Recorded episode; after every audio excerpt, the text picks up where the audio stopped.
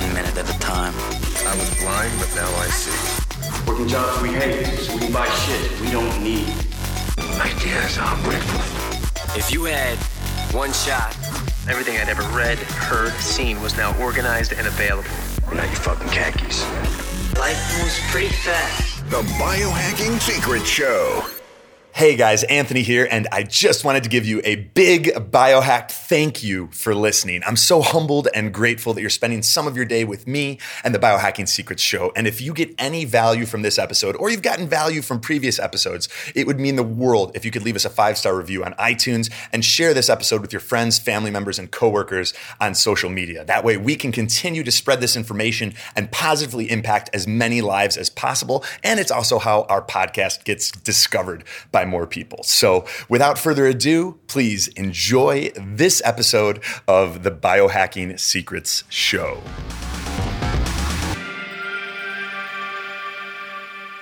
Dr. Paul Saladino is the leading authority on the science and application of the carnivore diet.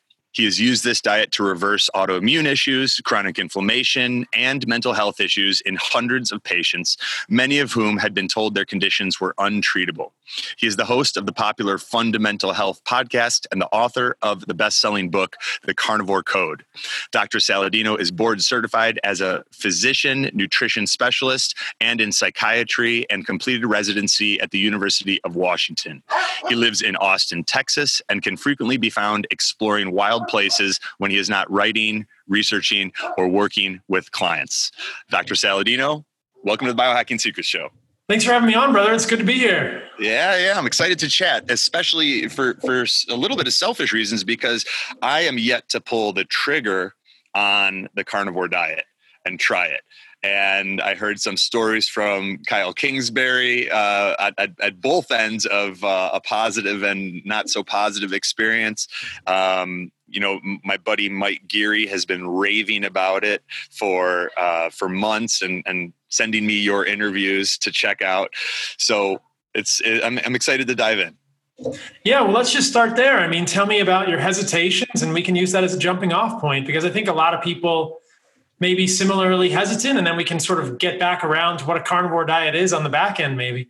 Perfect, perfect. So, as I mentioned before, before we we started the interview, uh, I had, I'm APOE E4 E4. Um, and you're going to probably correct me here, but my understanding of that is it's like uh, it, it, basically refers to the type of bond that you have in transporting cholesterol and through your body and saturated fats. And E4 E4 is a weaker bond, which increases your probability of Alzheimer's, uh, you know, 20 times if you have both. Um, and there's some speculation that if you eat a high, a, a, a diet high in fat, that if you have that genetic variation, it could uh, you could end up with higher blood levels of lipids. Now, I have a feeling I butchered that in a few different places, so um, I, would like you to kind of come in and correct me and correct the audience, so they're not like, "Oh, there's Anthony again making making shit up on the fly." yeah. So ApoE4, I did a whole podcast about ApoE4. If people want to hear that, they can check out my podcast, Fundamental Health. Did a whole podcast on ApoE4 with my buddy Tommy Wood and it's all there for people. I also talk about ApoE4 in detail in my book, The Carnivore Code. So I'll just do a quick screen share here. If you if you just enable screen sharing, I'm a, yeah. I love doing this during interviews because I can show some research and I can show all kinds of cool stuff. So what's super interesting is if you if you look at the research regarding ApoE4, most of it is it's all most of it is observational which means that so much of what we are told in the mainstream is just flat out wrong and it's based on observational studies. And this is what I break down in the book. And this theme comes up over and over as we are repeatedly debunking myths about red meat, whether it's red meat causes cancer, red meat shortens your life, or red meat causes heart attacks. All of these claims that are widely circulated in the media are almost entirely based on a limited subset of observational data which is also known as epidemiology. So, concerns regarding ApoE4 and saturated fat are epidemiology. They're not interventional studies. There's never been an interventional study where they took people like you who are E4, E4, and this is a it's an isoform of this apolipoprotein E, um, which is the 4 molecule. The four isoform. They've never taken people with your genotype or even 3 4 or 3 3 or 2 3. There are three isoforms of ApoE. There's 2, 3, and 4. There's never done a study where they say, hey, you're going to eat more saturated fat for the next 10 years or 70 years, and you're going to eat less saturated fat for the next 70 years, and we'll see who gets more Alzheimer's. That's never been done. What we're looking at here are observational epidemiology studies, which are inherently flawed because we know correlation does not causation make, right? So the first part of this story is this. Did you know that the ancestral genotype is ApoE4? Meaning that your ancestors and my ancestors, up until 200,000 years ago, all had ApoE44. Every single human on this planet, up until 200,000 years ago, was ApoE44. That is the ancestral genotype of ApoE, this apolipoprotein E. Okay. Now, mm. people may know a little bit about human evolution. I go through all of this at the beginning of my book. I talk about how the very there's a very large amount of evidence that eating meat shaped the formation of our larger brains, the development of the neocortex, and was this really this crucial spark in the development of a large brain that made us human from apes three to four million years ago as we transitioned from Australopithecus to Homo habilis and Homo erectus. But if you go back to 2 million years ago, or 1.5 or 1 million years ago, or even 500,000 years ago, every single human on this planet was ApoE44. ApoE3 showed up about 200,000 years ago, and ApoE2 showed up about 80,000 years ago. Okay, so this is to, to, think I almost didn't ask you about E4, E4 status, and apolipoprotein E. You, you, you have the most well versed knowledge on this of anyone I've talked to. Please keep going. Yeah, before the podcast, you're like, "Have you ever heard of this thing ApoE4?" I was like, "Yeah, I wrote about it." I just did. I didn't want to spring it on you. I got it, man. I got it. I got it covered. This is great. And so, so this is really interesting, right? So just think about it from that perspective most people, and I talk about this in the book, most people can kind of get behind the idea that humans have been eating a lot of meat and meat has saturated fat. And I, you, I also just recently did a whole podcast with Nina Teicholz about how saturated fat has been wrongly vilified for the last 70 years by Ancel Keys and the Seven Countries Study, which is more horrible epidemiology. And if people want to know, you know, why saturated fat is incredibly healthy, uh, they can listen to that podcast as well. There's so many rabbit holes we could go down. But as I said, there's great anthropologic evidence and ethnographic evidence, archaeologic evidence that humans have been eating a lot of meat for 2.5, 3 million years. And that that inciting event, when we became hunters 3 million years ago, that's when the human brain began to really grow in size. There's evidence for bifacial tools, which are Acheulean tools. There's evidence for butchering on bones. There's evidence for mass graves of animals, and there's evidence for hunting in terms of other tools and weapon implements. There's all kinds of stuff saying, hey, humans are hunters from 3 million years ago. So to suggest that humans have not been eating meat and not been eating meat that's rich in saturated fat for 3 million years is a little bit of an evolutionary incongruity. Most people can understand, yeah, we've been eating a lot of meat, but overlay just, that on just on that on that point. I want you to continue. I'm just thinking and playing the devil's advocate here. I, I tried hunting for the first time. Tried bow hunting elk in Idaho last September I didn't even see an elk, let alone kill an elk. And I'm not a good hunter. It was my first time, as I mentioned. I was with some some decent hunters, some guys that have experience.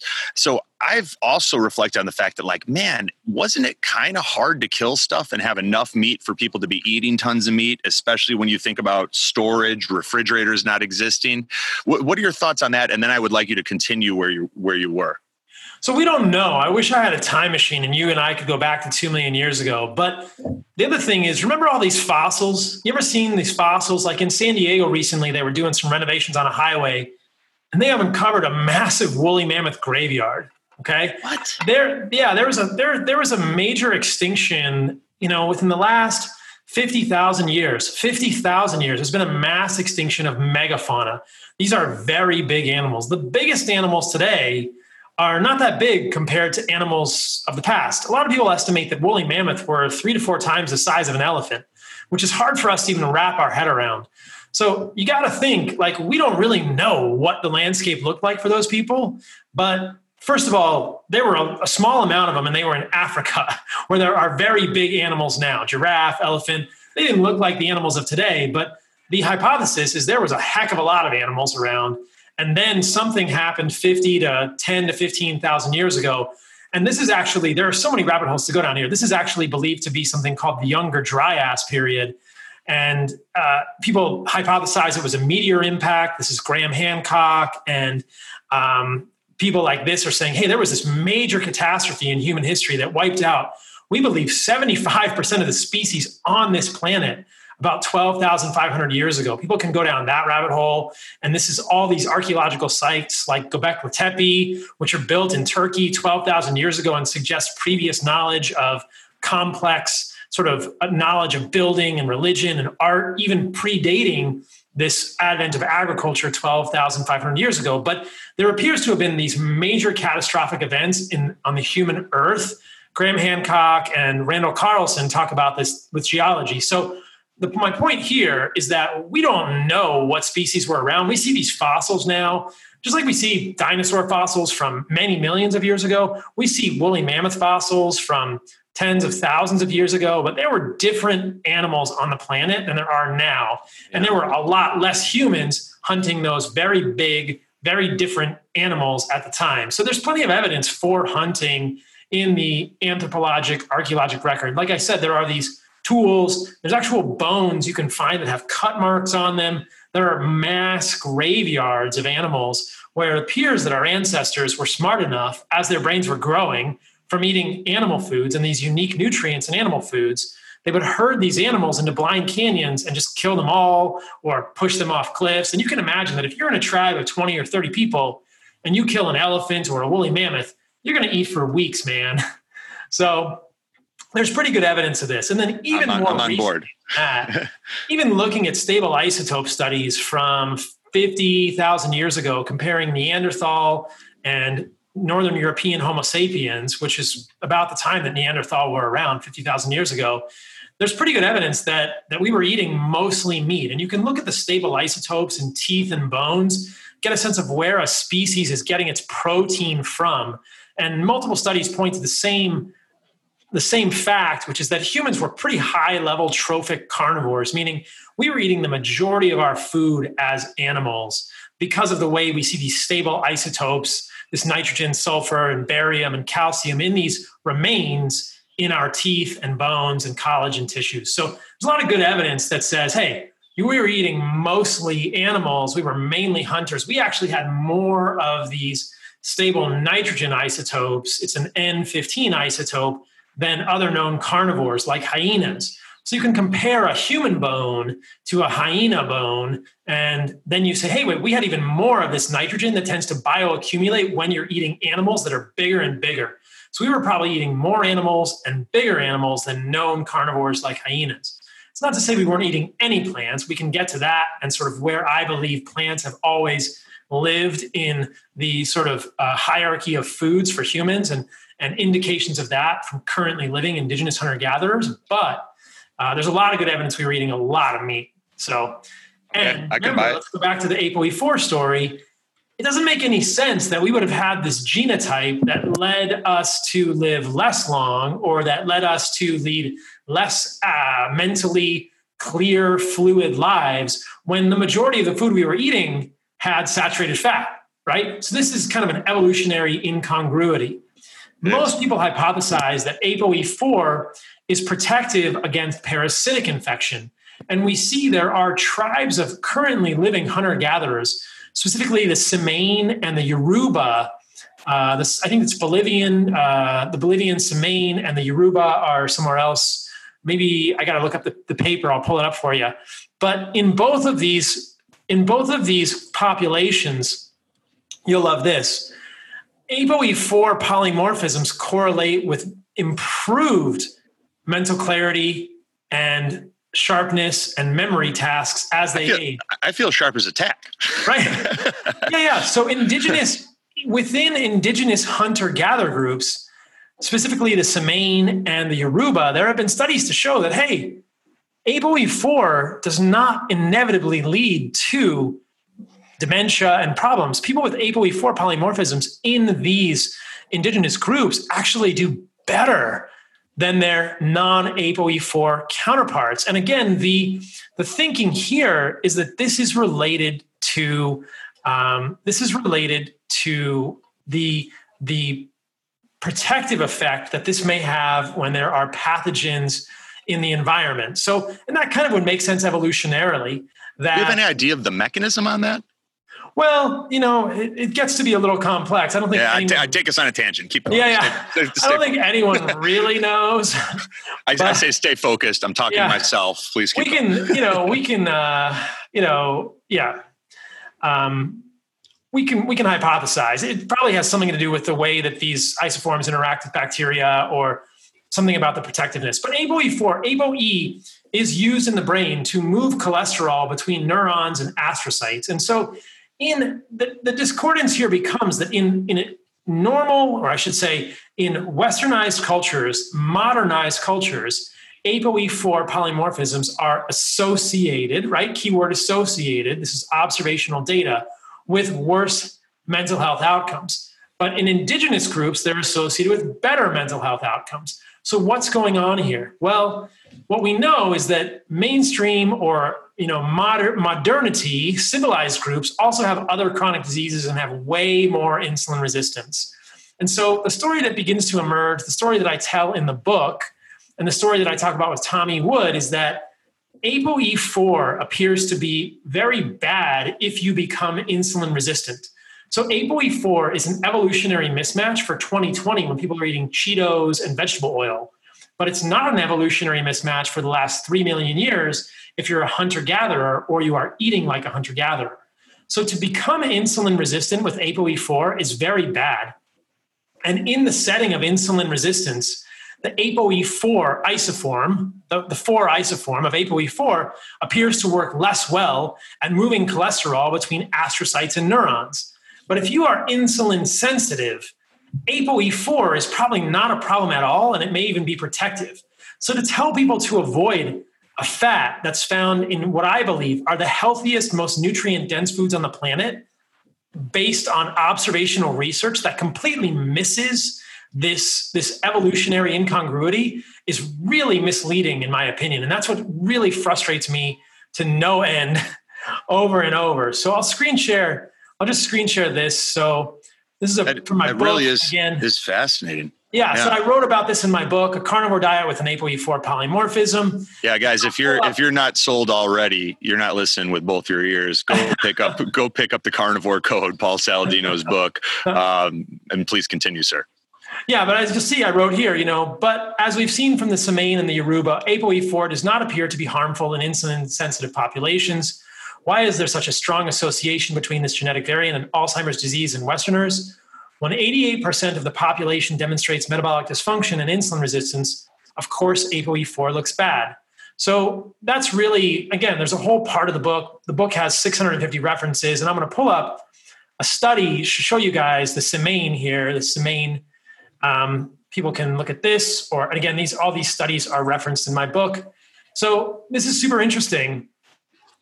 Inflammatory gene variants in the Tsimane, an indigenous Bolivian population with a high infectious load.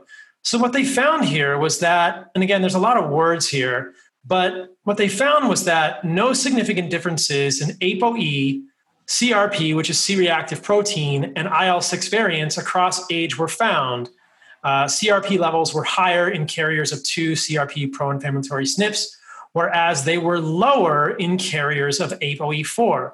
So hmm. people are probably already connecting the dots there. Basically, they're saying that levels of inflammation were lower in people that had ApoE4 within this indigenous population. So, what's going on here? Again, this is what's so important.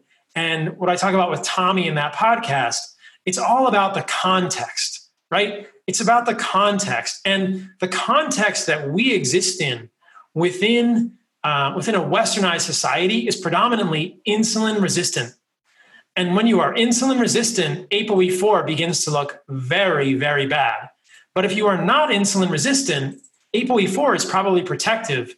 Yet another study just to connect these two ApoE4, the door to insulin resistant dyslipidemia and brain fog. It's a case study just saying that in someone who has ApoE4, becoming insulin resistant is very, very bad. Now, what's fascinating about this case study, you'll love this, is that this is a 10 week trial. This is a 10 week trial of someone who actually had ApoE4. They were heterozygous, so they were ApoE3 4. They had a dual diagnosis of mild Alzheimer's disease and type 2 diabetes. And what they did in this patient was they put him on a low carbohydrate ketogenic diet, which is going to be high in saturated fat. Okay. So they did exactly what you're not supposed to do in this patient. Presumably, you know, they were they were they understood what a ketogenic diet or a low carbohydrate diet could do in this situation.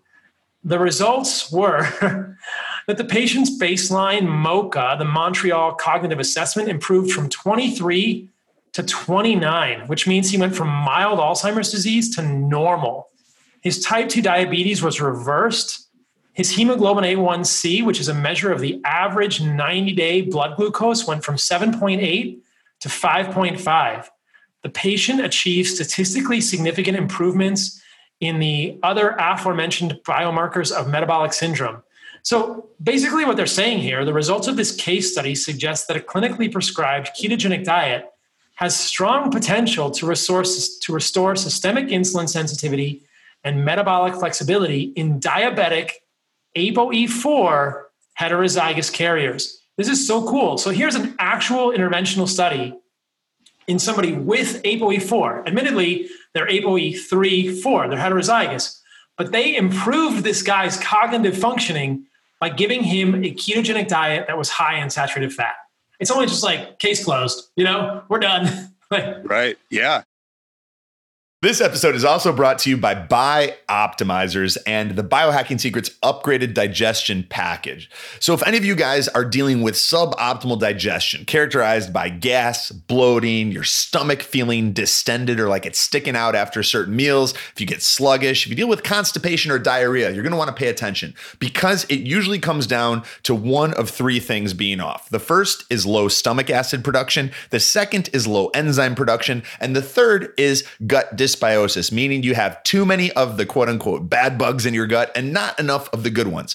And the Bioptimizers Biohacking Secrets upgraded digestion package addresses all of these root causes of suboptimal digestion. It's the best value you could possibly get if you are looking to take 30 days and turn your digestion completely around. And you can get that for just 177 bucks. It's usually 270 bucks by going to bioptimizers.com forward slash biohacks. That's B I O P T I M I Z E R S dot com forward slash B I O H A C K S to check out the exclusive Biohacking Secrets upgraded digestion package for just 177 bucks today. It's fascinating. And so what what I'm kind of thinking here that you've pointed out is with with E4 um, we've only really we, we've been myopic on the food connection. We've never really done the laboratory research. And we don't know like there's a lot of things that have changed in our world that could also be responsible. Emfs chronic infections plastic glyphosate metals like it could it could be related to something something else.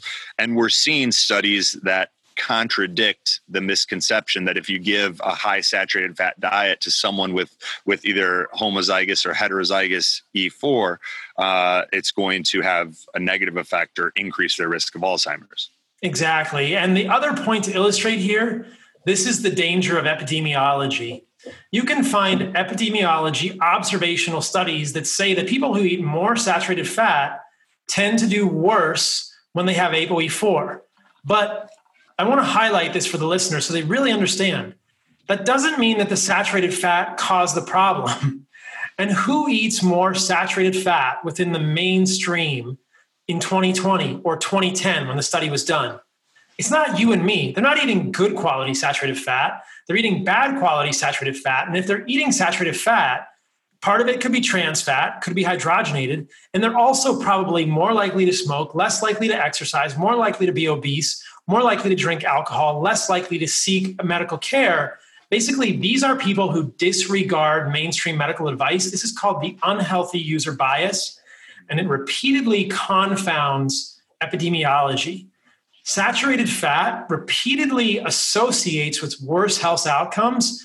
But if you look at interventional studies, you see the completely opposite thing happening. And this happens over and over and over in medicine. We see associations, but it's not the saturated fat, it's all the other unhealthy behaviors that people who are rebellious enough to eat saturated fat do, right? Who eats a hamburger at McDonald's with nothing else? No one. You, you know what? Uh, Dr. Jaquish uh, from exactly. uh, Jaquish Medical. Medical but he's an outlier. yes, he's an outlier. He's, he's an outlier, outlier right? so they're eating a milkshake with processed sugar. They're eating secret yep. sauce on their Big Mac, which has vegetable oil. They're eating a bun, which has vegetable oil. And mm-hmm. they're eating, you know, and who goes to a barbecue and doesn't have potato salad with canola oil in it? Along Someone with their who's un-American, right? Along with your along with your hamburger with saturated fat. So epidemiology cannot tell you if it's the potato salad, the canola oil, the milkshake, or the hamburger, but interventional studies can, and those tell a very different story. So, in the podcast today with Nina Teicholz, we review a number of interventional studies. So, there have been interventional studies where they take one group and they go higher saturated fat, and another group and they go lower saturated fat. And guess who does worse? The lower saturated fat groups do worse. They have more strokes, they have more heart attacks, and they die more because they're replacing saturated fat with polyunsaturated vegetable oil. So, just to tie a bow on all of this, the real key thing here is insulin sensitivity. I'm going to say that a lot in this podcast insulin sensitivity. In my book, I talk about how to be insulin sensitive and what creates insulin resistance. But all you guys listening, I'm just going to drop that knowledge on you right now. The main factor causing insulin resistance in humans is excess polyunsaturated oil. This is mainly linoleic acid, which is an 18 carbon polyunsaturated fatty acid, and it's an omega 6, and it seems to wreak havoc on our metabolism. Some people will say carbohydrates cause insulin resistance. That is false. And I've shown that repeatedly in my own experiments and other people's experiments. In the setting of insulin resistance, carbohydrates can fan the flames but polyunsaturated vegetable oils, which are something our ancestors would have really almost never eaten, they would have favored saturated fats, which are the ones that get demonized, right? Saturated fats lead to insulin sensitivity. Polyunsaturated fats lead to insulin resistance. So the take home really here is if you're ApoE4, avoid vegetable oil, corn, canola, peanuts, soy, safflower like the plague and know how much linoleic acid is in your diet. So, anyway, we have opened up about 10,000 cans of worms now, but I love that we started there. Yeah. Okay. So to, to kind of close that loop for someone that, that wants to check their labels and make sure they're not taking in any polyunsaturated vegetable oils, what are some of the names that they should look out for and avoid on the well, I just said them. So corn, canola, safflower, sunflower, soybean, peanut, all okay. those. Perfect. Basically, and if you're eating processed food, you're getting polyunsaturated vegetable oil. Now, there are layers to this onion, and unfortunately, humans can get excess linoleic acid by eating chicken and pigs that are fed corn and soy. Mm-hmm. So, one of the reasons that I am such a big proponent of ruminant meat, red meat that is well raised, regeneratively raised red meat, is that ruminants don't put polyunsaturated oils into their fat in the same way that monogastric animals like chickens and pigs do. Mm. So, chickens and pigs, if you feed them corn and soy, are going to be like little vegetable oil factories. And so, you got to be careful where your food comes from. And you really want to eat food that is eating a species appropriate diet. So, yes. So, the first step is no vegetable oils in your diet whatsoever in any way, shape, or form. The second is try to eat grass fed, grass finished red meat as the majority of your meat.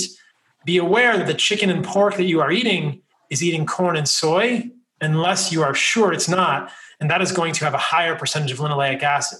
Now, that's not the main problem. The main problem for most people is the vegetable oils, but it's another source. That's fascinating. So what you're saying is because because uh, ruminant meat um, stores the vegetable oils differently even if I may be putting words in your mouth here, so jump in and, and correct me. Uh, even if you had to say, maybe you didn't for a meal or two have access to a grass fed, grass finished piece of meat, you still would be less likely to take in at least polyunsaturated vegetable oil toxins from the ruminant meat than you would if you were eating like a factory, you know, so like a factory farmed cow versus a factory farmed uh, chicken. Yeah, that's, that that's accurate? correct. There's different biochemistry. And again, I'm, I'm a huge advocate for ga- grass fin- finishing and grass feeding Yeah. of animals. I don't, I can't see myself really wanting to eat anything else. Yeah, right. But um, ruminants have the ability to to turn polyunsaturated fatty acids in their diet into saturated fatty acids in their fat. They have a unique biochemistry. Humans can't do that. Humans don't make polyunsaturated fatty acids, so we need a small amount of them, but we can get plenty of both omega 3 and omega 6 in ruminant fat or egg yolks. But monogastric animals, humans, pigs, chickens, we store polyunsaturated fatty acid so that if you feed a chicken corn and soy, its fat is going to have much, much more linoleic acid in it than a wild chicken, whatever that is. And if you are feeding a pig corn and soy, its fat is going to have more linoleic acid. Similarly, if you feed a human corn and soy or those oils, a human's fat is going to be enriched in linoleic acid. And I believe that that is one of the biggest signals to our body that winter is coming and that we need to get fat. And the way that humans get fat is they get insulin resistant, especially this combination of carbohydrates and polyunsaturated vegetable oils. That is a big, big problem for humans metabolically. And this is why ketogenic diets work in the short term. If you remove carbohydrates, you can remove part of the signal that fans the flames of insulin resistance. I'm jumping around, but I have some concerns about long term low carbohydrate diets. But ultimately, carbohydrates do not cause the insulin resistance metabolically, they only fan the flames. It's the polyunsaturated vegetable oils. I think there's a lot of good evidence for this that are the real molecular signal to our body that we need to get fat because winter is about to show up. hmm And then you have the the aspect of grains, which are, are present in a lot of carbohydrates, and glyphosate and certain things that then can have a, a, a subsequent domino effect on our metabolism in other ways, and and and via the gut microbiome and that sort of thing.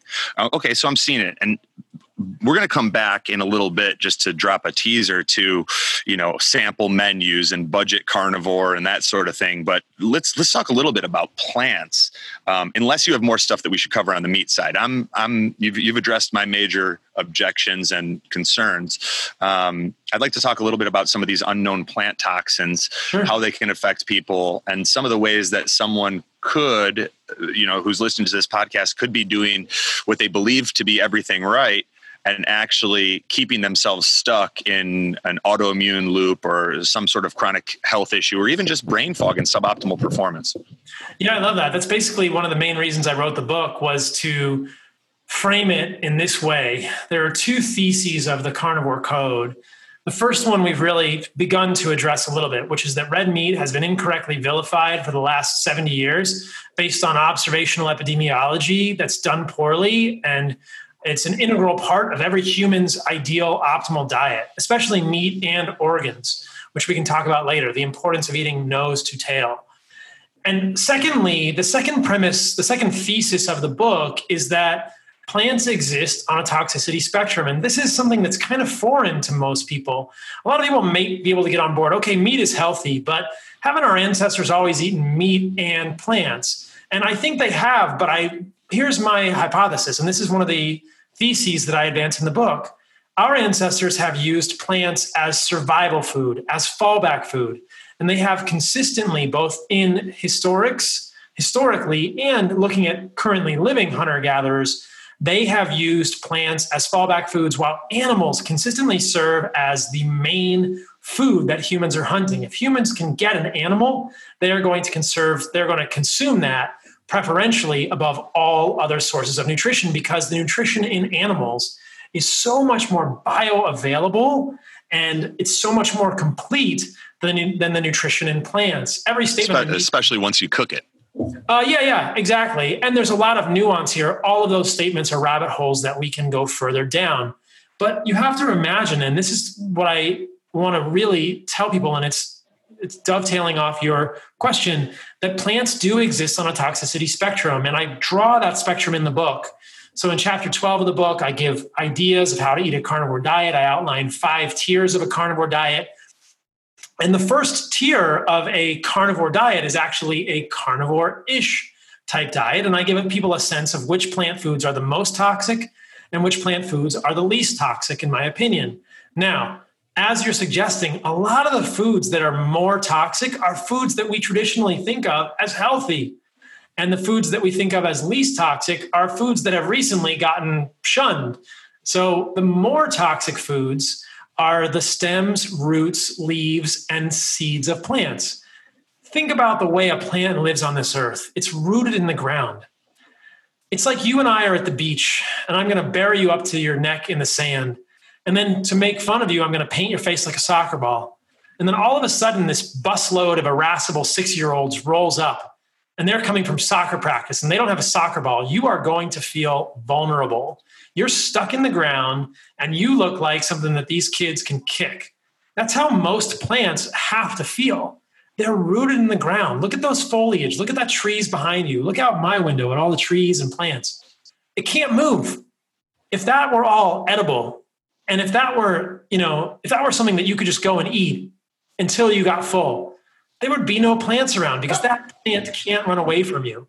If you see a squirrel or a rabbit or a deer or a buffalo or whatever, a woolly mammoth two million years ago, that animal can run away from you. It can bite you, it can gore you, it can step on you, it can kick you. But plants don't have any obvious defenses. Sometimes they have spikes, cacti, roses, but these chemical spikes are what plants have had to evolve out of necessity over the last 450 million years in their coevolution with animals. It's been an arms race. They've had to evolve toxins.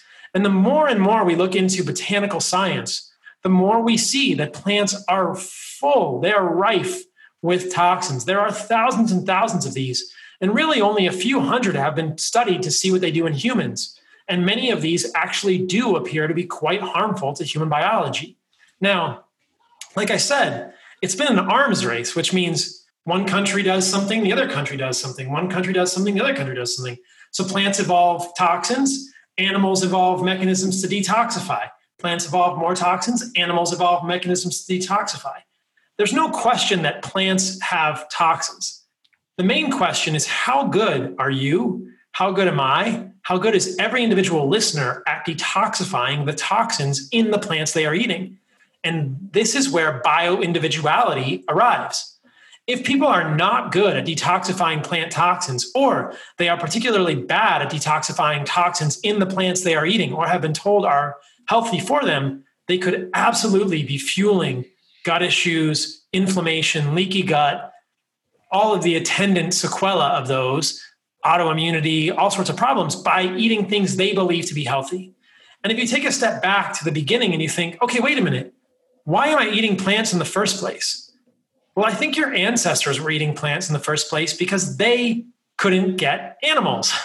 So plants are survival food, right? So if you are eating plants, yeah, you can survive on plants for a little while, but you don't want to make plants the majority of your diet. You definitely don't want to live on just plants the vegans have done that experiment for us and most of us know how that ends which is sadly in a flaming inferno of nutritional catastrophe when you don't have animal food. You, you, need animal foods in your diet and as i hinted at earlier and as i talk about in the book there are many nutrients in animal foods that simply don't even occur in plant foods. So there are these zoonutrients these specialized nutrients and if you shun all plant foods because you've been misled by bad science you'll definitely become nutrient deficient. Absolutely. Now, if you choose to eat plants, which is fine, most people will, are there some plants that are more toxic than others? And yes. So if you think about it from a plant, go back to a plant's perspective. It doesn't want you to eat the majority of it, but every once in a while it's going to make a fruit and it kind of wants you to eat its fruit, spread that seed. So in the book, I've sort of created this spectrum of toxicity. And what are the least toxic plant foods? They're fruit the least toxic plant foods are fruit. Many foods that we think of as vegetables are actually fruit avocado, squash, things like that. They're fruit. Now, in the book, I also include things like berries and other fruit as possible inclusions in a diet. But if someone wants to eat a carnivore ish type diet or wants to exclude the most toxic plant foods, they would do well to exclude that spinach, those leafy greens that everyone says are so beneficial. Those are plants' leaves. Those plants do not want those to get eaten, and they're going to go to great lengths to defend them. And we can talk about specific examples of toxins if you'd like. But even the roots of plants, and certainly one of the most highly defended parts of plants, are the seeds. The seeds are plant babies. They're these little baby Noahs or whoever it was set on the River Nile. It's completely defenseless, except plants are smart. They put a bunch of booby traps in that seed. You know that dogs aren't supposed to eat apple seeds because they're poisonous. Well, humans aren't supposed to eat apple seeds either. They're totally poisonous. The seeds of things like stone fruits, apricots, peaches, those are all really poisonous. Those have large amounts of cyanogenic glycosides. The FDA actually regulates the number of apricot seeds that can go into trail mix because they're toxic. You can kill yourself eating apricot seeds. And those little apricot seeds look like almonds. And in fact, the almonds we see today are hybridized, detoxified plant seeds. Almonds from 500 years ago were pretty damn toxic and would kill you really fast. A lot of the plant foods we eat today have very toxic ancestors, and we've hybridized the toxicity out of them. But the plant's intents are clear here. They're like, do not eat my root. This potato is f- totally toxic for you. Stop eating my roots. Right? I, I, like this. All right, I got. I have a couple little questions. Let's open up some more some more loops. Um, again, just to have have fun dialogue, playing playing the devil's advocate. I have seen a lot of people. There's the the Gerson protocol, popularized by the German physician uh, Max Gerson about about hundred years ago. It, it, the two main tenets of it for cancer are green vegetable juicing using a non-centrifugal juicer and uh, and coffee enemas. Um, you know what else is part of that protocol? Hmm. Liver. Liver, I could see that. We got some yep. good liver sausage inside or liverwurst.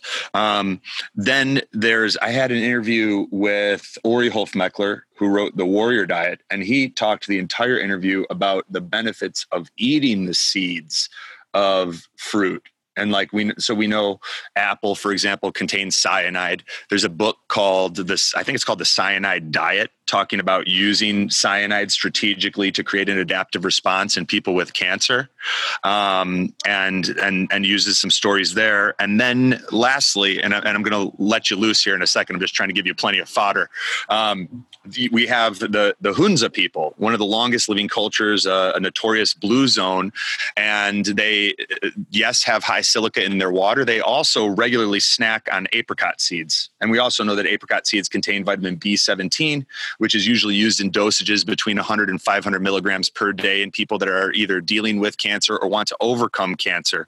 What are some of your thoughts and reactions to those statements? So, we have to think about this. Cancer is a very special situation. Within mainstream Western medicine, in order to kill the cancer, we usually nearly kill the patient by giving them super toxic things. Just because something works in cancer doesn't mean that we want to take it every day. Would you want to take paclitaxel every day? Good point. Uh, cancer it. chemotherapy. no, right. it's a horrible idea. Right. And I'm not familiar with any unique biological role for vitamin B17, nor do I even really believe it's been studied adequately.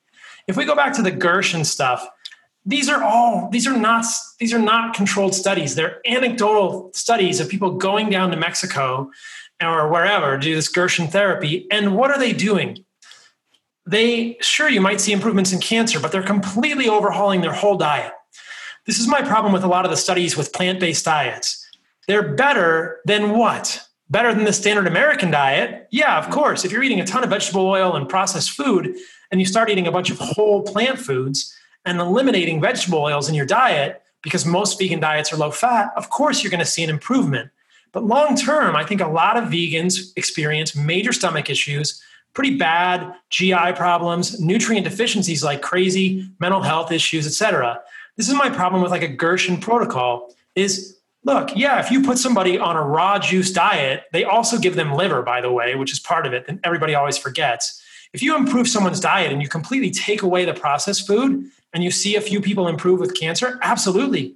But you just changed seven variables. Mm-hmm. So which one?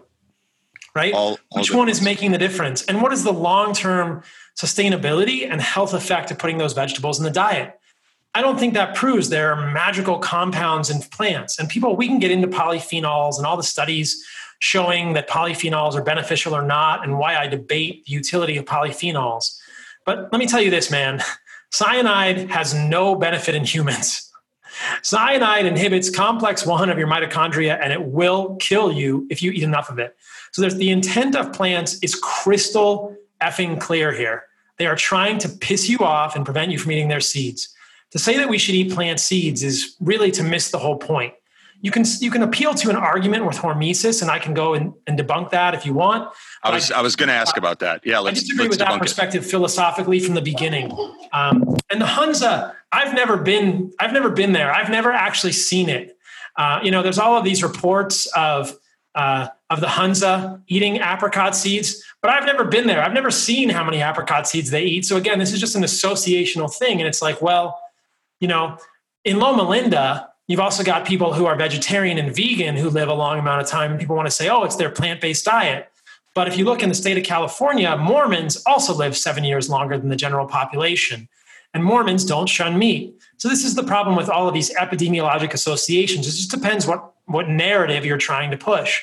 I actually was a raw vegan for seven months, maybe about 14 years ago. And everyone who wanted to sell me apricot seeds would talk about the Hunza. So they would say, This is magic. You know, this is the reason they live so long is because they eat apricot seeds. Like, what are you talking about? It's a, it's, Maybe it's a the catchy that- yarn. What's that? It's a, it's a catchy yarn, a catchy It's a story. catchy yarn. Maybe it's the fact that the Hunza are indigenous hunter gatherers and they just live a cool life. And they have community and they have water, which is clean, and they eat other animals nose to tail. So who knows, right? There's all these anecdotes and this and that. I mean, but I will tell you, like, there, it's pretty biochemically documented that uh, if you give someone enough apricot seeds, they will die. So, eating apricot seeds is a very bad idea for humans. Let's talk about the hormesis piece because this often confuses people. And I feel like this other person you were interviewing was trying to appeal to this, like, it's kind of this Princess Bride idea, you know, when when he's Yes. down together and he's like, "I've slowly been been increasing my consumption of iocane powder." You know? Powder. it doesn't quite work like that all the time, and I'll tell you why. So, hormesis is originally a concept that came from radiology and sort of environmental biology. In the environment, there are environmental hormetics. And I've never seen anyone make this delineation, but it makes sense to me, and I talk about it in the book. Environmental hormetics like sun, heat, cold, okay, even ketosis and fasting can be considered a hormetic. Sauna, cold Sauna, thermogenesis. exactly. These are experiential hormetics. They're not molecules that are being claimed to be used as hormetics. And we know that radiation is actually a hormetic too. A little bit of radiation does turn on mechanisms in the human body that increase DNA repair. But this is environmental. This is not a molecular thing. And I fear that this concept of xenohormesis, this concept of molecular hormesis, has been conflated with environmental hormesis. When you introduce a foreign molecule to the human body, like sulforaphane, like curcumin, like resveratrol, I'm not debating that those molecules will have a pharmaceutical effect. But what is invariably ignored, usually because people are trying to sell you yet another supplement and spin yet, an- yet another yarn, is that every single one of those molecules has side effects. They can all activate the antioxidant response elements. They can all activate NRF2. But the difference between cold exposure, sauna, exercise, sunlight, and ketosis is that these are not really exogenous molecules that we are introducing into the human body. We need to remember that if we introduce an exogenous molecule that does not participate in human biochemistry, resveratrol, sulforaphane, these are plant defense chemicals. Every single one of these chemicals is going to have a list of side effects that are always ignored. And in the book, I talk about many of these, and I share multiple studies that show documented negative effects of curcumin. People lose their mind when I talk about this. What are you talking about? Curcumin is like gold. It's golden milk, right? It's curcumin, it's golden milk. Yeah, it's bullshit. It's there are so many negative effects to the curcumin molecule that have that have been studied a small amount and that have then been studied more and that are never talked about in literature. And there's some I, I, studies. I barely take it. It, it. it affects my libido and function down there, and it's it's been repeated multiple times. Negatively, presumably. Yes. Yes. Yeah. And if you look at curcumin specifically, it's a polyphenolic molecule that the human body does not want to absorb. If you take curcumin by itself, you will glucuronidate it. It's a phase two process in the liver. You'll put a glucuronide moiety, your body will say, get the hell out of here. But all the curcumin now has to be packaged with pepper, which has piperine. And the reason they package it with piperine is because piperine inhibits the enzyme that detoxifies curcumin. And then you get 2,000 more times curcumin in the human body. And the supplement manufacturers brush off their shoulders and they go, ha, see, we made this super powerful curcumin supplement. And in fact, what they did, they just short circuited 3 million years of human biology that said, get that molecule out of here. It doesn't do any good for me. We know that curcumin affects DNA winding and unwinding enzymes, topoisomerases. It affects tumor suppressor genes like P53 negatively. It affects potassium channels called the hERG channel. It's been shown to do many negative things to harm both native and uh, cancer cells in uh, cell culture. So it can harm both healthy and diseased cells in cell culture. And this is just the tip of the iceberg. The same is true for resveratrol. The same is true for sulforaphane, which is not a polyphenol, it's an isothiocyanate. So, what I'm getting at here is molecular hormesis misses the boat. It misses the point. It's myopic. It focuses only on the pharmaceutical effect of that molecule we're interested in, and it completely ignores the entire list of side effects that is documented in the literature, but that no one has to tell you about because it's not a drug that you are getting from the pharmacy. So, when you go to the pharmacy, if I prescribe you a pharmaceutical medication, they're going to give you a package insert right? If I give you metoprolol or a statin, which I would not do for my clients these days, they're going to get a package insert. It's going to say, hey, when you in, in studies, this this this this medication causes this many muscle cramps, causes this much memory loss, causes this much sexual dysfunction, causes this many palpitations, these many electrolyte deficiencies. When you it'll help with your acne. What's that? But it'll help with your acne. But it'll help with your acne, or it'll help with your cholesterol, which isn't the problem in the first place because we've got the whole lipid hypothesis completely wrong. That's a whole different rabbit hole. But you know, yes or no? Do you believe that that was deliberate misinformation? What the lipid hypothesis? Not, uh, yes. Uh, no, I think it's just very. I think it's people getting lost in their bias I think that most people really believe they're helping people, but they they can't see past their bias. If you look at that story, which again is part of the story that I tell with Nina Teicholz, Ancel Keys, and then the American Heart Association, the National Heart, Lung, and Blood Institute, I think there was some misinformation, and there probably was some collusion between vegetable oil manufacturers who fund. I mean, Crisco funded the American Heart Association. The, the reason the American go. Heart Association came into being was hydrogenated vegetable oil company gave them a million dollars or something in 1913 or 1911. So open and shut case, Johnson. What's that? I, could, I said open and shut case, Johnson. You yeah, said it all right there. A little bit, a little bit sketchy. But going back to what I was saying, this is the problem with molecular hormesis. Why would you take a molecule that has a redundant effect, and I can talk about that, when you and, and forget all these other side effects? And so people will say, well, what about what about all the benefits of these molecules? Don't we want to turn on sirtuins? Don't we want more glutathione? And that's the last piece of this equation. There's plenty of studies that I talk about in the carnivore code that show you can have totally optimal antioxidant status without any of these plant molecules just by doing the environmental hormesis and eating well. Sulforaphane is redundant. It doesn't make you any better. And it has all these side effects. The same is true with resveratrol. Everybody wants to say it's a fountain of youth, it turns on sirtuins. Well, it also decreases your testosterone. So you tell me what you want to do here. And if you want to turn on sirtuins, just fast because we know that ketones are epigenetic, they modify histone deacetylases, and ketones can also turn on sirtuins. So all of these magical benefits of plant molecules are not unique to the plant kingdom. I've never come across a single one people want to say, oh, curcumin is a beneficial anti inflammatory. Well, where's the inflammation coming from in the first place? Why don't you fix that? Why the hell are you taking curcumin, which is going to have all these other negative effects? So Well what we come to here is this repeated paradigm of plant molecules. They're redundant. You can focus in on them with a microscope and say, aha, it has this beneficial pharmaceutical effect, but that completely misses. It puts on blinders. It's myopic to all of these other bad side effects of the molecules, which have been documented in the scientific literature. This is my problem with molecular hormesis. Did that make sense? That was quite a rant. Makes a ton of sense. It was fantastic. What are the plants that you find yourself eating the most? I don't eat plants. None. None. Okay, so you'd mentioned berries, avocado, and squash. Those are gentler, but you still don't eat them. I don't eat them, but I've done experiments with them. I wore a continuous glucose monitor from Nutrisense, which is an awesome company, and I did an experiment for my for my family, for my followers, and I ate berries, I ate squash, and I looked to see what my blood glucose response was, and and I've recently incorporated carbohydrates in the form of honey back in my diet, and we can talk about why. But I've found that I feel way better without any plants in my diet. People might say, "Oh, honey's a plant product," but it's up for debate vegans think it's an animal food. So I don't know. I think of it as a carnivore, an animal based carbohydrate, but um, there's probably some plant molecules in honey. There certainly are some plant molecules in honey, but I find it to be the most easily digested, the most pleasurable source of carbohydrates for me. But I don't eat plants, though I understand that 98% of people will want to eat plants. And so I wanted to give them a perspective on what the most toxic plant foods are and what the least toxic plant foods are. And that's the tier one carnivore diet. The carnivore-ish diet is, yeah, berries, avocado, squash, the fruits, and meat, Ex- and nose to tail. So we can talk about that too.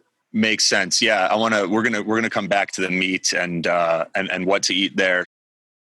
This episode of the Biohacking Secrets Show is brought to you by Veritas Farms and their full line of CBD products. CBD standing for cannabidiol. Now, we are real excited about this partnership because Veritas means truth in Latin. And we are big believers in bringing you guys the truth, not just through this podcast, but by making sure that any products that we share or that we bring on as sponsors are products that we personally use, believe in, and endorse ourselves. And that is the case with Veritas Farms and their full line of CBD products. The reason that they're so great, they are full spectrum hemp products, meaning that they have all of the beneficial phytonutrients that you get in a quality CBD product. 99% of the CBD products on the market are CBD isolate, and they're just being resold, meaning they're coming from a few small manufacturers. They've only got one tiny part of all of the important phytonutrients that you need to get the benefits you want from a CBD product, and they're just a bunch of different companies reselling them. Veritas Farms is vertically integrated, meaning they own the farm. They ensure that there are no pesticides being added. It's organic, and then they control the entire process from harvesting to extraction until that product ends up at your door. That's what I love it. It's kind of like farm to table, but for CBD. And the benefits that I've noticed my sleep is better. I feel like I get a deeper, more restful night's sleep. I'm less stressed. I never have periods of anxiety. I feel calm and focused throughout the day. And it even decreases inflammation when I have flights or other things where inflammation is an inevitable part of life. You take a little extra CBD and it can be very helpful for stress, anxiety, sleep, and that inflammation. So if you guys want to check it out, we've arranged a 15% discount for you guys. To get that, you can go to theveritasfarms.com forward slash biohacks. I'll spell it out. T H E V E R I T A S F A R M S dot com forward slash B I O H A C K S to save 15%. Check out the Veritas Farms CBD. You guys are going to absolutely love it. So on the plants with with the honey, are you a local honey guy for some of the immune properties? Are you like a Manuka honey guy? Is there another brand that you really like and find yourself using? Um, you know, it's funny. Uh, I haven't really, I'm not totally bought into the whole Manuka honey thing just yet. Man, that shit is expensive. And I just, uh, I just like to eat a local organic raw honey. So I'm here in Austin. There's other honeys that I have that are not local. I like YS EcoBeco, but if I can get a raw honey from Austin, I'll eat that. But I don't, I don't know. I mean, I want to try Manuka, but at fifty dollars, the thing I'm not convinced it's this magical thing. I mean, a lot of honey has has molecules in it that may or may not be beneficial for humans. So who knows? So Mhm, mhm. Um, I yeah. read you. Okay, cool. And for someone who has seen the documentary Game Changers, sure. um, what I'm sure you've, that's a conversation that you've had a number of times. What what are some of your responses there? So I did a number of podcasts on it. You know, again, this is all like a three hour rabbit hole. I did a whole episode on my podcast where I responded to the James Wilks and Chris Kresser episode on Joe Rogan. I think that Game Changers is just is a lot of propaganda. I want to believe that the people who made it were well intentioned, but it's a lot of shoddy science. It's a lot of observational science. The experiments in that movie are total BS and don't even make sense and cannot be repeated. The spinning the spinning the the plasma down has been repeated multiple times, and people don't get cloudy plasma when they do this. And so mm. it's just untruth after untruth. And I fear that Game Changers will end up being one of the best things ever for the carnivore movement because all these people that go vegan will feel like garbage and then swing back and understand that they were so wrong. So, you know, I, I did a podcast with my buddy Robb Wolf and he said, Yeah, you want to make an omelet, you got to break some eggs. I mean, I, it's, it's strong propaganda. It's just, I think people need to realize this. There's not a lot of science and game changers, and many people have come out and repeatedly illustrated that. I've done multiple podcasts on it. Fantastic. All right. And let's, so let's, for someone who's listening and they're feeling like they want to give carnivore the old college try, um, what, what do you recommend? What do you eat? And then, you know, I would love to eat a couple grass fed ribeye steaks every day, you know, on the grill. Probably, I, I think my food cost would go up substantially. So, what, what, what would also you recommend to the listeners who are on a budget? Absolutely. Yeah, that's a great question. Thank you for that. So, in the book, there the largest chapter in the book is about how to eat a carnivore diet. So, rest assured, there's lots of information in the book about how to do it. Um, and I do give those five tiers of a carnivore diet. So, there are five, you know, I want people to meet it where they are. I think that if if anyone listening to this is struggling from autoimmune disease or you know wants to improve body composition or libido or sleep or mood then you can implement some or all of these ideas. And the continuum is really just this. I think people should start with getting as much well raised animal food in their diet as possible, eaten nose to tail. So get as many meats and organs as you can in your diet. And a lot of people cannot get the organs, uh, but I do think they're very important. And the second piece is know which plants are the most toxic roots, stems, leaves, and seeds. Eliminate those. And if you want to eat plants, include some of the non the, the fruit in your diet. Now, the one caveat I'll say there is a lot of people are sensitive to nightshade vegetables and nightshade fruits like tomato and goji berries. So don't have those in your diet, but other fruits are generally acceptable. If you want to go all the way to fully animal based, like I am, then I think you can. There's a lot of information in the book about how to do it. You want to start by thinking about protein. I think most people will start with about one gram of protein per pound of goal body weight which is much more than most people recommend. I'm 170 pounds, I'm 5'10, and so I eat about 170 plus grams of protein per day. One of the ways that I've found to make this much more affordable is not to eat ribeyes. I eat stew meat 99% of the time. It's $9 a pound. Grass fed, grass finished stew meat from regenerative farms is $9 a pound. And I'll blanch it in bone broth that I make, or I'll just pan fry it. I love stew meat or chuck roast it's not going to be it's not going to melt in your mouth like a like a ribeye or a filet mignon. You save those for your anniversary, but you can get really good stew meat for ten dollars a pound. So I think there are lots of ways that people can eat a carnivore diet very effectively, very affordably. But start with the protein. Get a good source of protein. Like I said earlier, I think red meat is the main source you want to start with. Okay. Now, from there, if you're going to, if you're not going to include carbohydrates, you want to do a ketogenic carnivore diet you want to get about one gram of fat for every gram of protein, which is a lot more fat than most people get.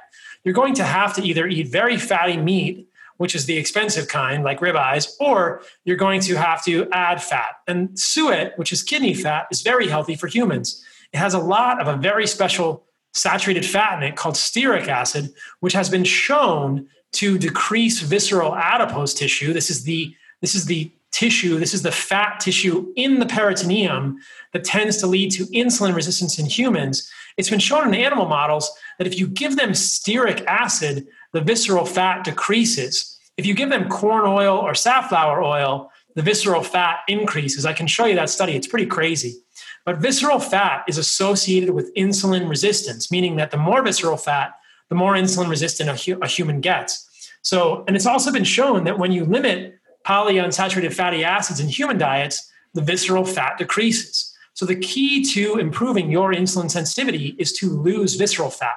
This is not subcutaneous belly fat. It's the fat that's around your organs. It'll still give you a belly, but you have to look at it differently with a DEXA or a special MRI.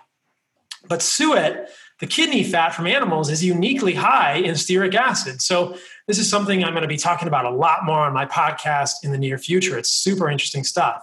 So you want to make sure you're getting enough fat. And then the other component is getting enough salt and electrolytes, and then getting your organ meats in.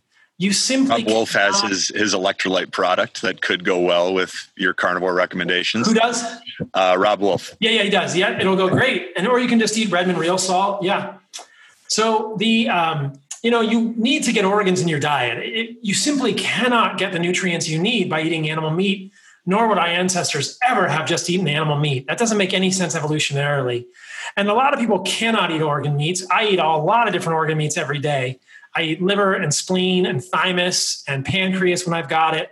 I've got some testicle in the fridge I'm going to eat. And so, yeah, I eat all kinds of organ meats. Now, this is actually kind of the segue to a, a project that I've been super excited about recently. So, a lot of people can't eat those organs or can't get them. And so, I'm just about to launch. When is this podcast going to come out?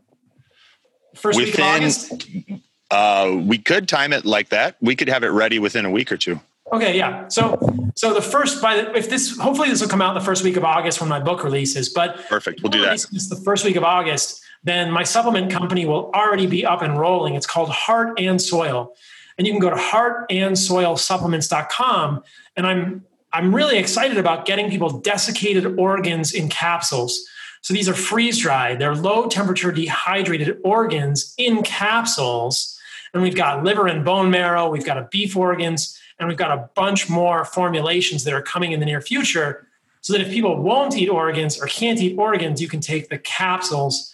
And the low temperature dehydration, the freeze drying really preserves as many of the nutrients as possible. So that's something I'm super excited about because I really believe that if more humans ate organs, we would be so much healthier as a population. It's it's such an interesting, easy thing to do, and you can put it in a capsule. So I'm, the key. I'm excited about that, and I need, yeah, I need more of that in my in my life as well. So heartandsoilsupplements.com is where uh, folks can go when when this is released. Yeah, yeah. Heartandsoilsupplements.com. Nice. and you can order there. We'll link it to Amazon or wherever you want to check them out. But it's from New Zealand, grass fed, grass finished meat from regenerative farms, and we're going to be developing a U.S. based supply chain as well. So that's super exciting. But you got to get organs in your diet somehow, and um, you got to get them in. So that's the carnivore diet, and I talk about all that in the book. You can do egg yolks or eggs if you want. You can do fish, but be careful of mercury. You can do chicken and pork, but do it sparingly. Don't make it the majority of your diet because of these polyunsaturated fatty acids, like I talk about. And, and that's the majority of it. It's kind of just like eating all animal products. Now, if you want to include the low, the low toxicity fruits, that's fine. And if you want to incorporate carbohydrates, which I think is a good thing for most people, at least cyclically, uh, you can do that as the fruit or with honey. I found honey to be the best for me. Like I said, I wore a continuous glucose monitor.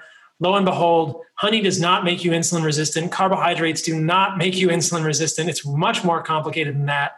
Well, not really. I guess we broke it down. It's polyunsaturated vegetable oils mostly that make people insulin resistant. But yeah, I, I love honey. I'll eat about 100 grams of carbohydrates a day now, which sounds like a lot to people who expect me to be ketogenic. The first year and a half that I did a carnivore diet, I've been doing it for two years now. I didn't have any carbohydrates, and it was great for the first year or so. And then eventually, I started getting more palpitations, and I started getting more muscle cramps. And I thought this is really hard to maintain my electrolytes without any carbs.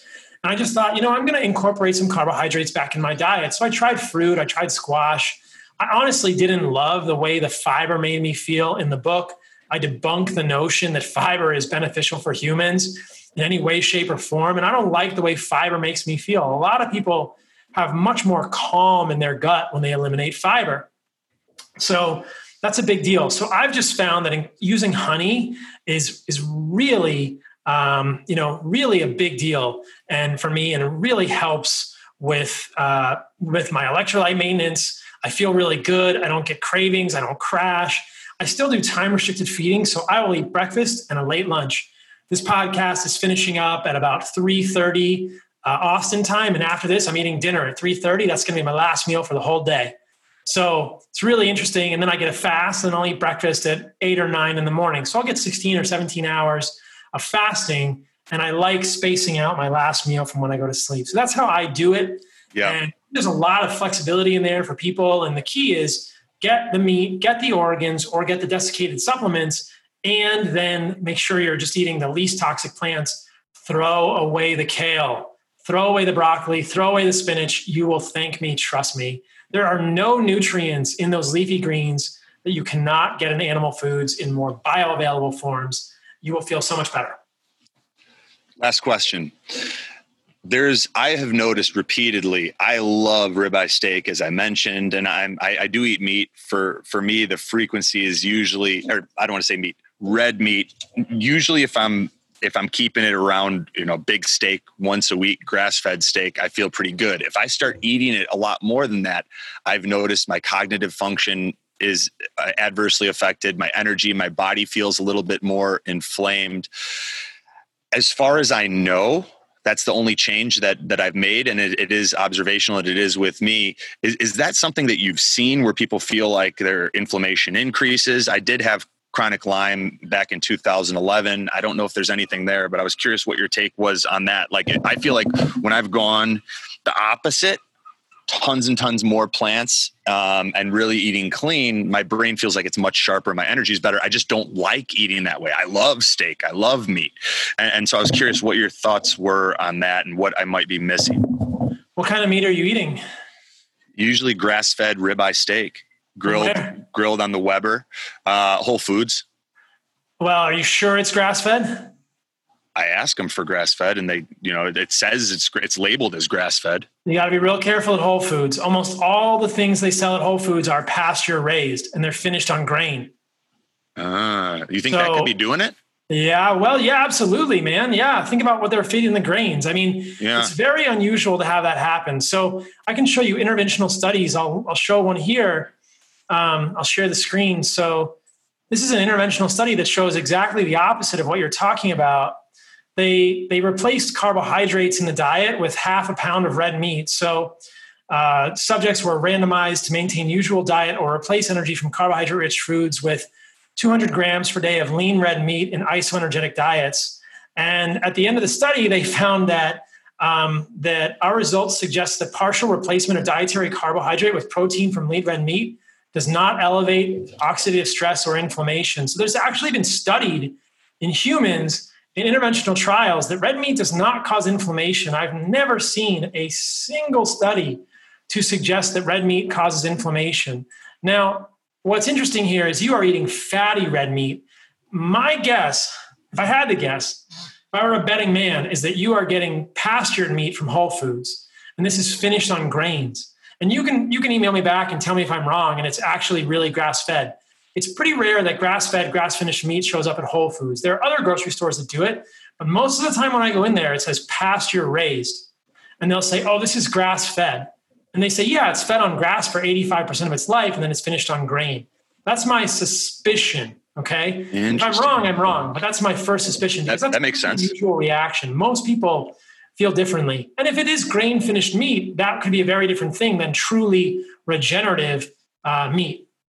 And as regenerative farms, they have a wide variety of grass fed, grass finished steaks, stew meat, chuck roast, suet, all those things that can be found there. Yeah, yeah. Places like White Oak Pastures in Georgia, Belcampo in California.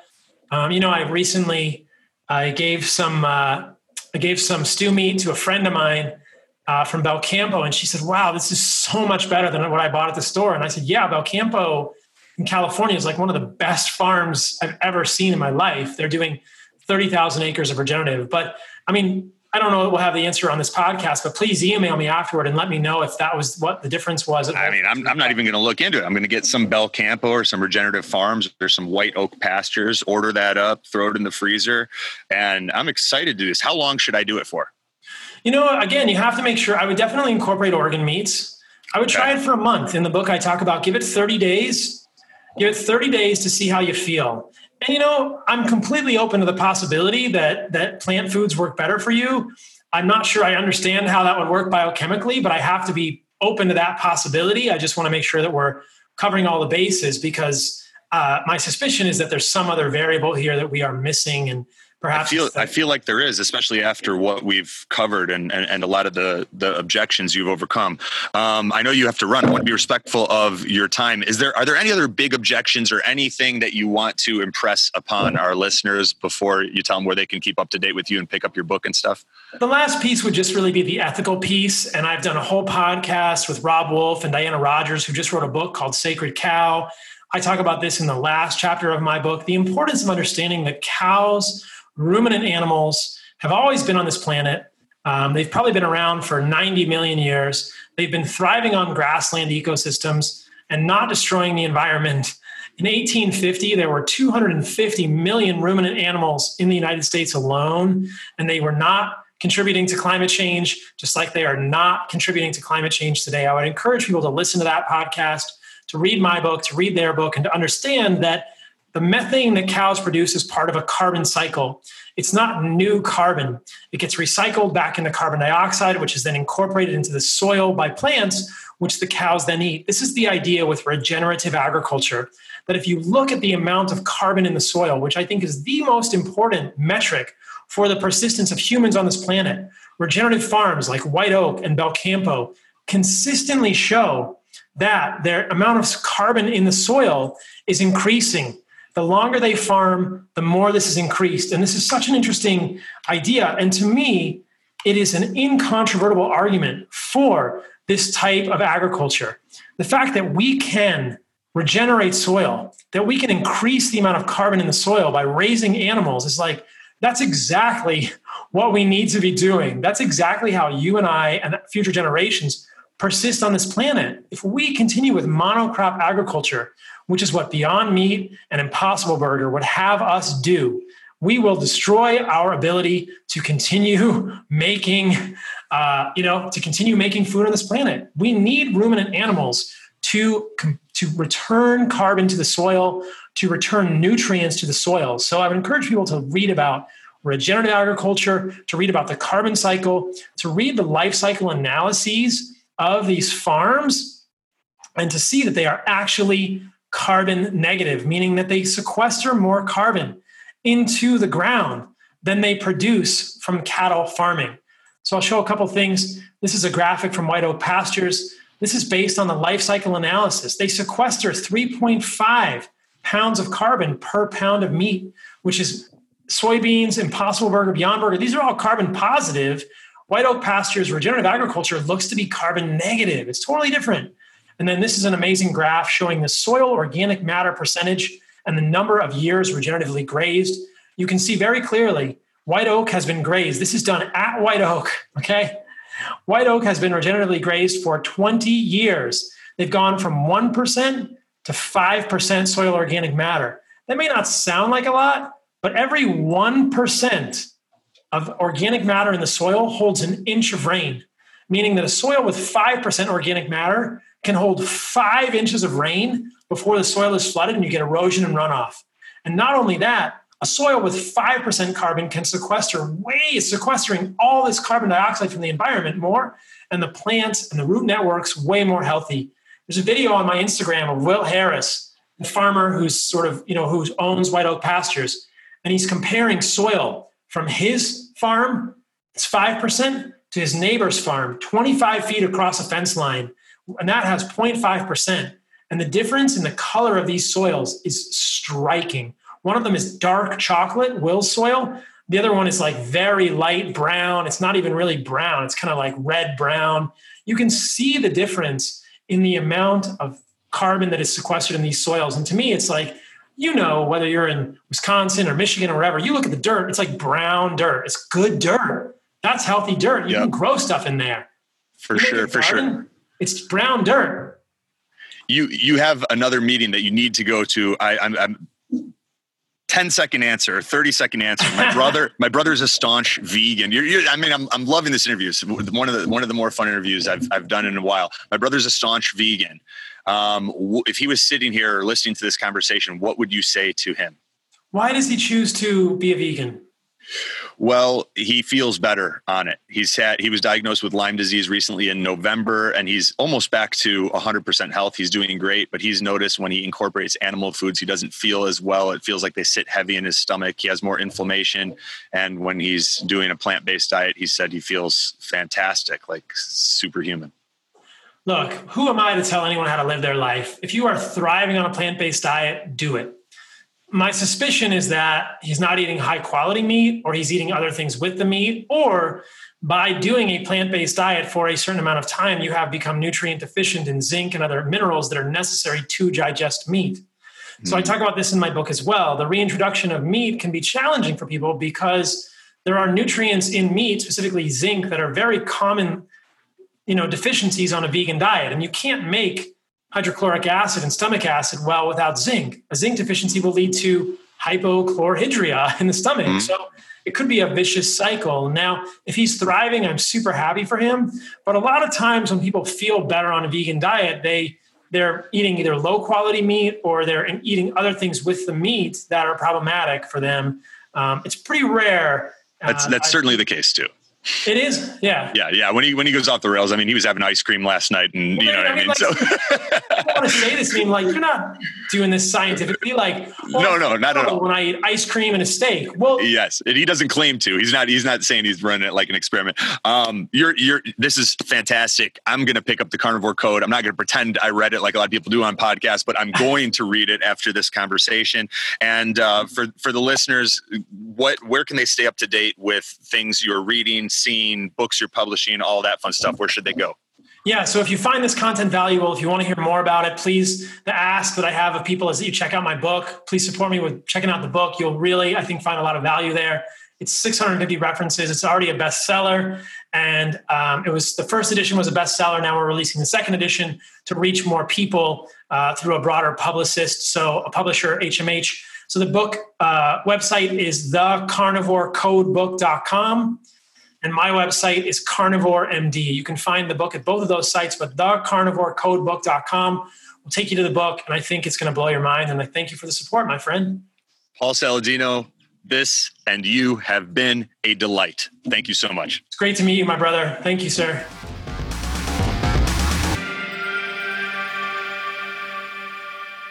What's up, guys? Anthony here, and thank you so much for listening to this episode of the Biohacking Secrets Show. One of my favorite things to do is helping men and women like you feel what it's like with the body you've always wanted and all day energy that starts the moment you wake up and doesn't quit. Over the past decade, we've created a proprietary health assessment that helps me to identify the unique toxicities and deficiencies that may be holding you back from the life that you deserve. And what we've discovered in doing this with now thousands of CEOs, executives, professional athletes, businessmen, Hollywood celebrities, and entrepreneurs is that there's always room for improvement and optimization. Whether you're already performing at a high level or you have that feeling inside your heart that you're capable of more, the single fastest way to unlock your potential is to upgrade your mind and your body. And there's no program on earth that does that faster or to a greater magnitude than our one on one consulting program at www.biohackingsecrets.com forward slash coaching.